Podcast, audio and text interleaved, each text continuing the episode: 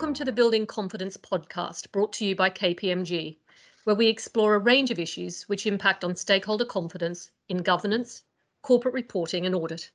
I'm Michelle Hinchliffe, and I'm your host for today. Today, we have a special two part episode for you. In part one, we'll be examining the progress made during COP26 and consider the impact on corporates. In particular, how they can help accelerate towards net zero. Now, this is a challenge facing all organisations, regardless of the sector they operate in.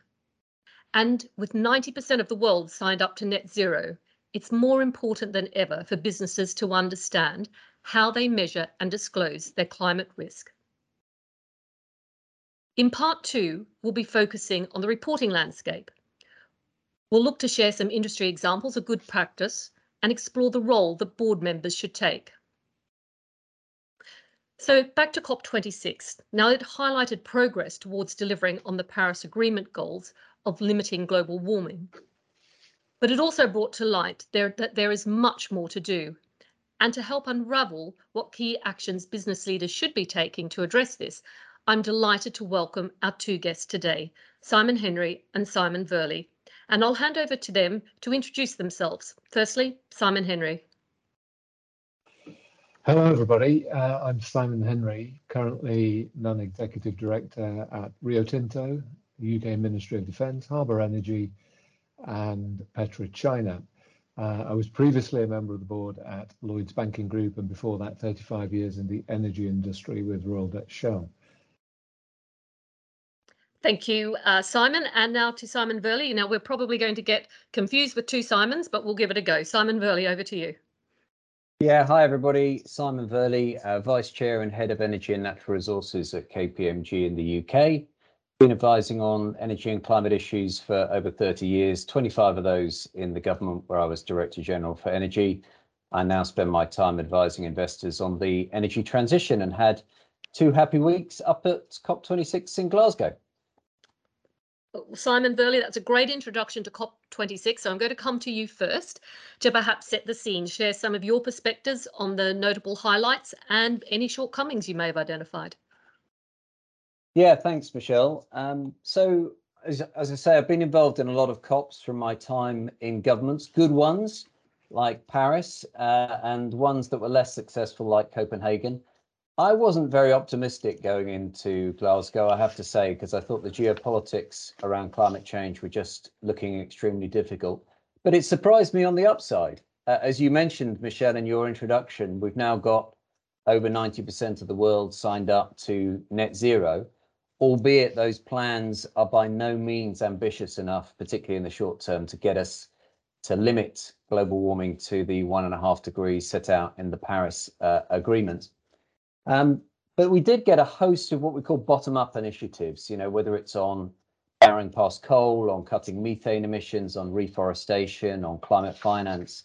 And I think they will provide a significant amount of momentum going forward, um, as well as perhaps the key development that we can come on to later in this discussion, which is around the new corporate disclosure rules and, you know, the new commitments that were announced uh, up in Glasgow. Um, because one way or another, they're going to affect every business in Britain, uh, whether you're large or small, whether you're carbon intensive uh, or not. And uh, it's not just about complying with the rules, it's also about whether your your finances, your investors, your banks are going to ask you the question. And if they're not asking you the question about how you're reducing your carbon footprint, uh, probably uh, your end users will. And if, if they aren't, probably your staff will. So one way or another, this is going to be affecting every company in Britain. That's great. Thank, thank you. So maybe Simon Henry, any thoughts? Um, Simon Virley said he uh, wasn't too optimistic going into uh, COP26. Um, what, what was what were your thoughts or takeaways? I think, in an overall perspective, very similar to Simon's. The outcome was more positive than it was portrayed by many, uh, particularly if it does lead to uh, defining uh, concrete action plans and resource allocation that um, stands the test of time if it's aligned with the discussion. The mere fact that there, so much of the world is effectively signing up for net zero by 2050, and even China's 2060 is uh, possibly the biggest single commitment that, that, that has been made. Uh, I, would only add a couple of other things, I think the bottom up approach was actually quite helpful because that broke down into very specific areas, the sort of issues we're probably about to, to come on to, to discuss. So areas like reforestry, uh, transport, the methane emissions, uh, ultimately these affect many businesses. Uh, and the only other thing I would notice, there's a lot of um, disappointment expressed around the conference about contributions from the US and China, but they actually made a deal with each other, which is potentially quite substantive, supportive, uh, and aligned, and they may have much broader uh, consequences in terms of collaboration and positive relations than just climate change. So, uh, a, a double a double win in that sense. Great. So, so, so both of you have covered off some some really important areas already. So let's maybe unpack uh, a, a, few of those.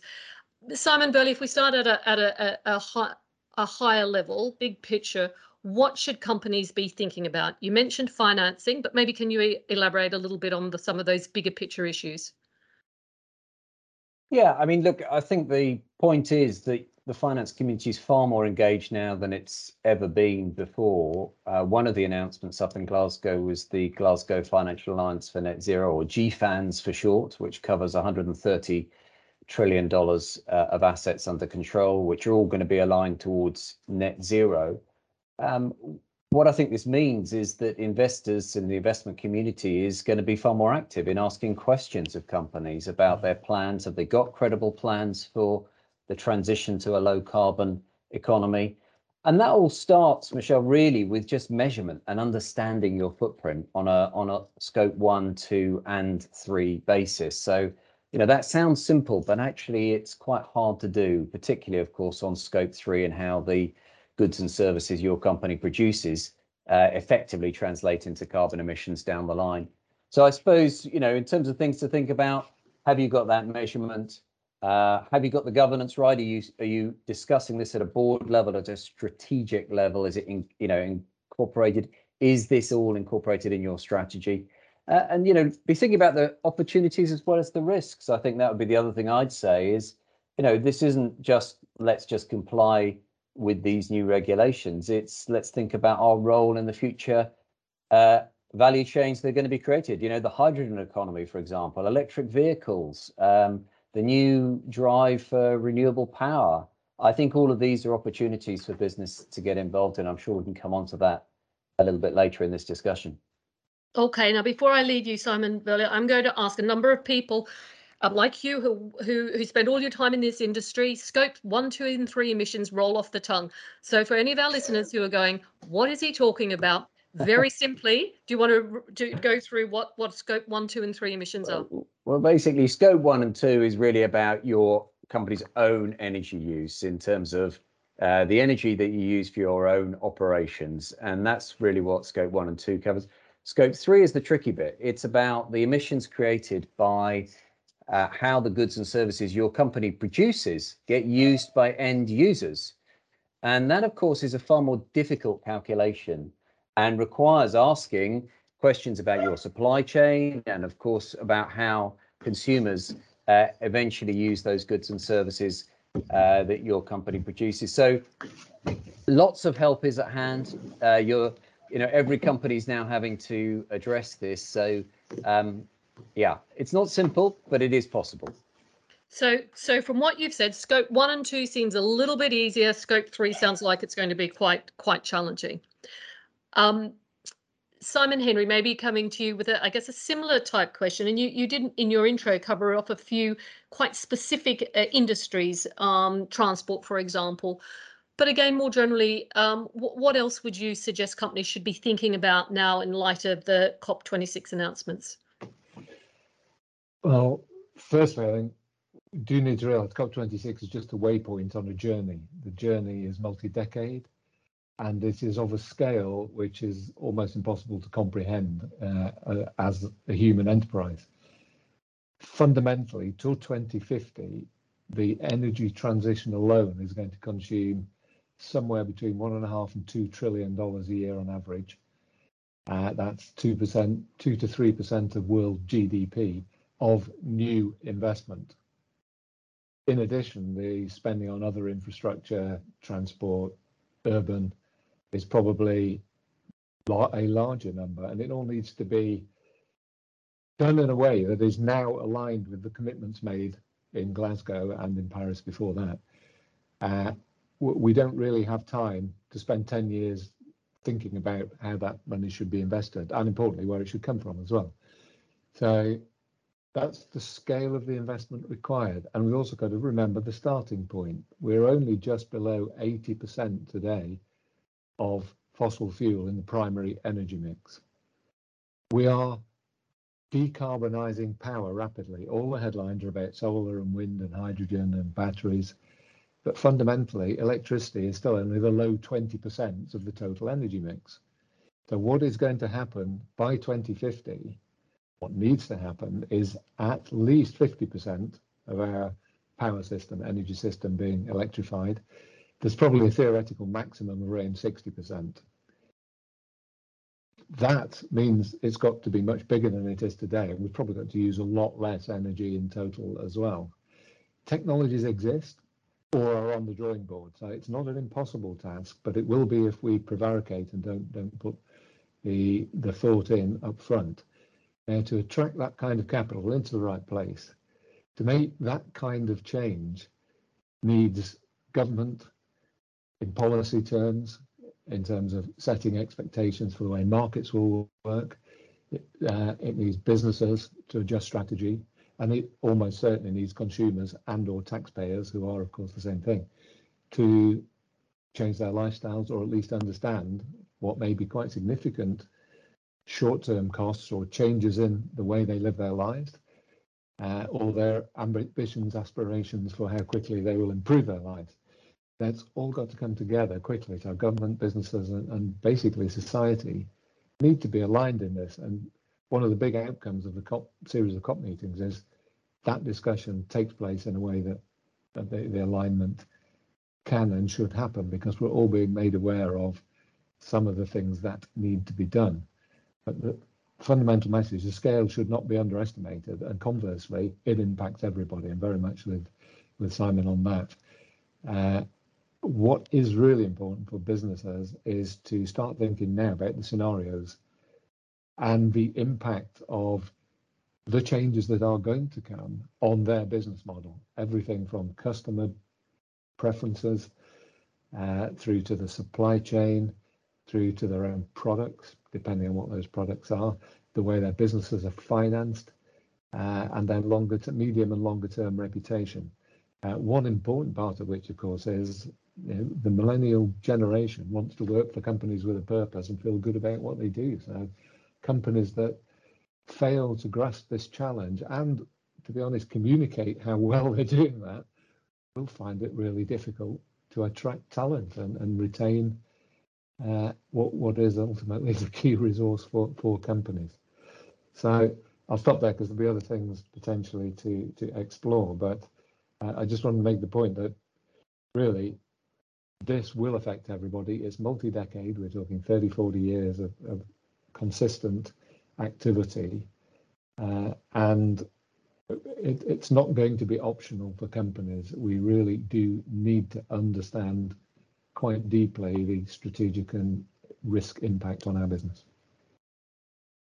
So, so Simon, that that's you've set out a pretty um, significant, a massive agenda and not a lot of time. I mean, it sounds like it's a here and now um, issue that we need to tackle. So Simon Virley, I'm going to come to you because I know you are advising a, a lot of uh, companies in terms of the actions they should be taking. But is there sufficient momentum? Are you seeing sufficient momentum? Let's start in the corporate sector. I mean, you, um, Simon Henry spoke about government, society, and businesses. Let's just focus on the businesses for the moment.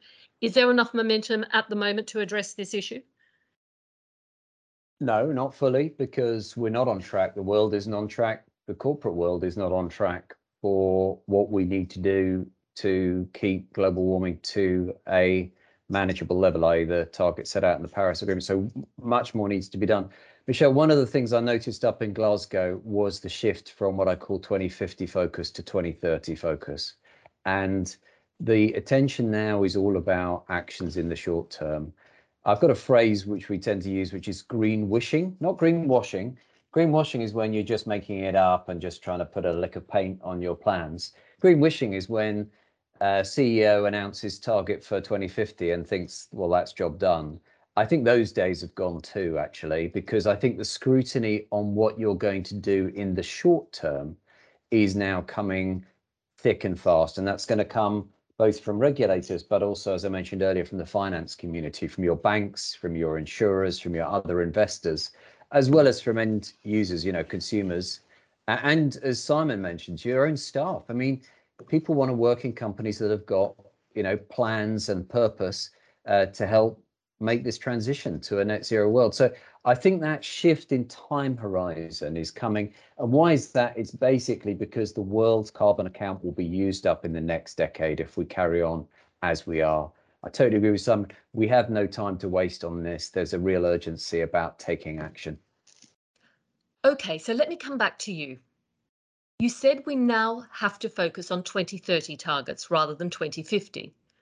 But the way Simon Henry spoke, this is a 2022 issue. It's a here and now issue, and companies should be taking action. Is that what you're saying?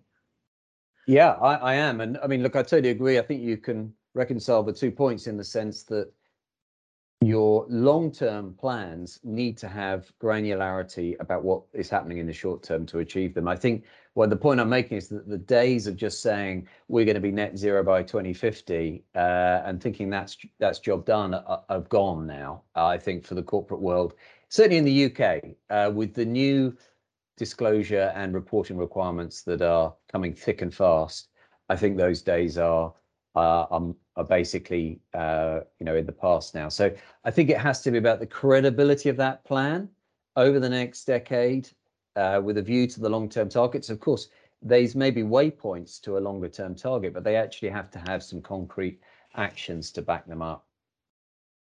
Great. So let's come, we'll come back and explore what some of those actions could be. But I want to pick up on one point which Simon Henry made, which was around um, capital, debt, equity, um, irrespective of the, of, of the source. So, Simon Henry, in terms of the COP26 announcement on $130 trillion of financing for net zero, what do you think corporates should be thinking about in the short and long term? And is this really the key driver, the net positive for climate? Uh, it's a great question, and I think the announcement itself will need some unpacking over time. Um, fundamentally, certainly as I understand it, the 130 trillion is assets under management. So you know, BlackRock and others contribute quite a lot of that amount. So it isn't new money. It's not the 100 trillion plus that I referred to earlier that, that is required. It's existing money in, invested in uh, equities and, and probably the bond market. Uh, it may well include the banks, but again, it, it, it's current money. It's money under current management. What we need is the new investment to go to the right places. Uh, and that might mean transfer of that existing investment. Uh, one of the challenges, of course, then is is on what basis? Because one of my old employers, you could argue, while it's a fossil fuel company, it possesses the skills, the capacity, the financial strength to be one of the major parts of the solution in terms of the scale of the investment that's required. But if you decide on a tick box basis that any company still producing oil and gas, which is being used to finance the transition to a, a different future, uh, if you can't invest in it because of a tick box, tick box approach, then is that a positive? Well, I'm not sure it is because where would you put that money, bearing in mind many of the companies in the innovative new energy space, to be honest, are at the moment too small to benefit from a trillion dollars being made available to them. So it's a question of over time, the transition will see those funds move, but you can't move them very quickly. And the worst thing that could happen today would be uh, a binary outcome to a review, whether it's for lending, for syndicated finance, or for equity investments that says, I can't invest in this company for the following reasons, which may well be ideological rather than science based, economics based, and long term focused. right discussion to have, but the whether that's going to happen or not is to be proven, particularly as we're talking about public companies. Much of the capital looking for a home at the moment today is in the private equity sector. Will they be held to the same standards and expectations? And probably even more importantly, state-owned enterprises. Uh, the I actually sit on the board of a Chinese energy company, and you may be surprised to hear that they're under just as much pressure and having exactly the same discussion as Western companies. And in practice, the the pressure from the government is much more direct and sustained over a period of time, which is good. Uh, look at the overall discussion, though. This is primarily about public traded entities. And at the end of the day, if those companies divest their assets, their fossil fuel, their dirty assets, we have to say, well, who are they divesting to? Is it private equity, which is where a, lot of the cash looking for a home is at the moment? Or would it be state owned enterprises uh, in countries that may not have quite the same standards or expectations. So a, this is already happening in coal mining, for example, uh, and to an extent in oil and gas. And therefore, you have to ask the question, is this a net positive if in fact the assets continue to be operated by people working to lower standards? So we should be quite careful in terms of what we expect the drivers to be for companies uh, and how they're then framed. So how this plays out in practice over time is going to be key. It's the right discussion to have, no question, but it could work out in the precisely the wrong way if done in a tick box binary fashion. Okay, and maybe Simon Virley, your your thoughts on on what Simon's been speaking about, which is really creating arbitrage between the the the quoted and the non-quoted sectors, um, and uh, and and the uh, the impact of that not really being positive overall for climate. Your your um, observations on that, or anything that that you think should be done to avoid that outcome?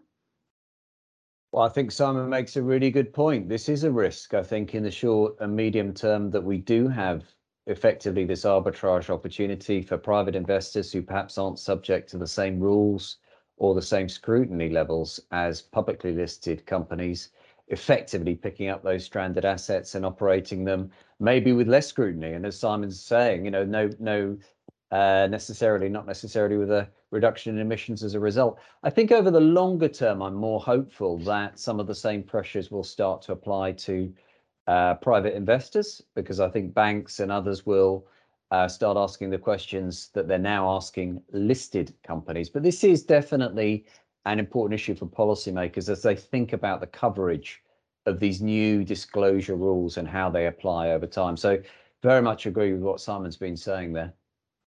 Right. So um, we're, we're, we're coming to the end of, I guess, part one of this of this discussion, which has been great in terms of setting out the what the big picture is, some of the challenges, and I think both of you have um, made it absolutely clear that action is needed now. We need government, business, society working together, um, and and really companies need to get on with thinking about this from a strategic perspective. So before we do close, I'm going to ask both of you um, the same question is what would be your top tip for board members now on how to progress their, their climate risk agenda?